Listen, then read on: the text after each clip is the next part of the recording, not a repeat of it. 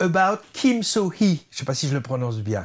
On part, euh, c'est la Corée du Sud, hein, pour en découvrir un versant peu reluisant avec ce film qu'on pourrait traduire par à propos de Kim So-hee ou au sujet de Kim So-hee. C'est le nom de la jeune fille personnage principal de ce film construit en deux parties qui passe, bon moi j'étais surpris, hein, sans qu'on s'y attende, du drame social à l'enquête policière.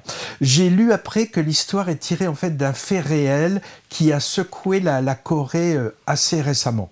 Dans la première partie, on suit une jeune lycéenne. Alors elle est volontaire, un fort caractère. On le voit dès le début avec une intense scène de répétition de chorégraphie. On voit qu'elle lâche rien. Et puis ensuite dans un où elle ne mâche pas ses mots avec des, des garçons qui l'importunent. Alors pour son stage de fin d'études, ben, elle va intégrer un centre d'appel téléphonique d'un fournisseur d'accès Internet.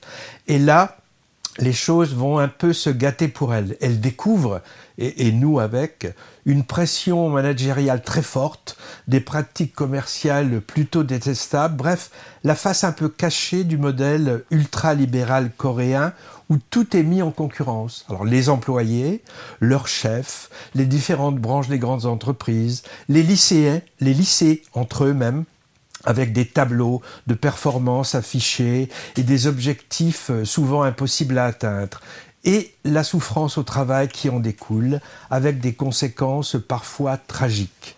Alors après un final elliptique euh, assez poignant, le deuxième volet du film commence, au cours duquel une détective, genre euh, intègre, hein, en but avec sa hiérarchie, elle va mener une enquête sur ce, euh, sur ce qu'on a vu avant finalement. Alors petite remarque, Patrick, tu la connais cette policière atypique et pugnace euh, elle est jouée par l'actrice qui interprétait déjà une flic tourmentée dans le récent Les Bonnes Étoiles sur un trafic d'enfants adoptables en mm. Corée. Mm.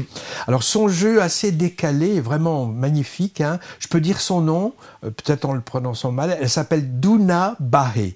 On a donc deux films pour le même prix. Euh, le, et le volet policier est vraiment passionnant avec les recherches d'indices et, et, les interrogatoires des protagonistes vus dans la première partie.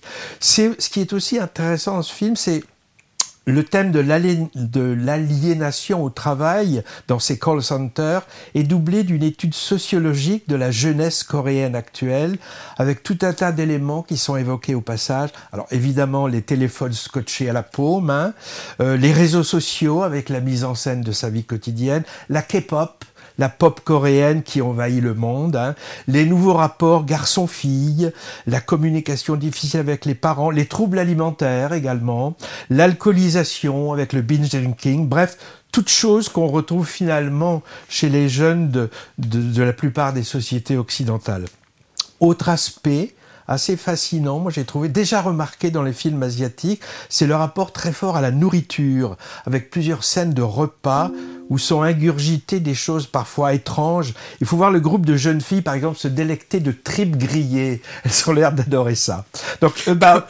oui, Comme oui, en Auvergne Oui, ça, les tripous, ouais, c'est ça. About Kim So-hee, c'est le deuxième long métrage d'une réalisatrice coréenne. Elle s'appelle Julie Jung et elle montre vraiment un grand talent dans ce portrait de deux femmes prétexte à une radiographie politique assez implacable de son pays et qui tacle sa culture de la performance euh, mortifère. C'est du Ken Loach ou du Dardenne coréen, mais la fraîcheur et la féminité en plus.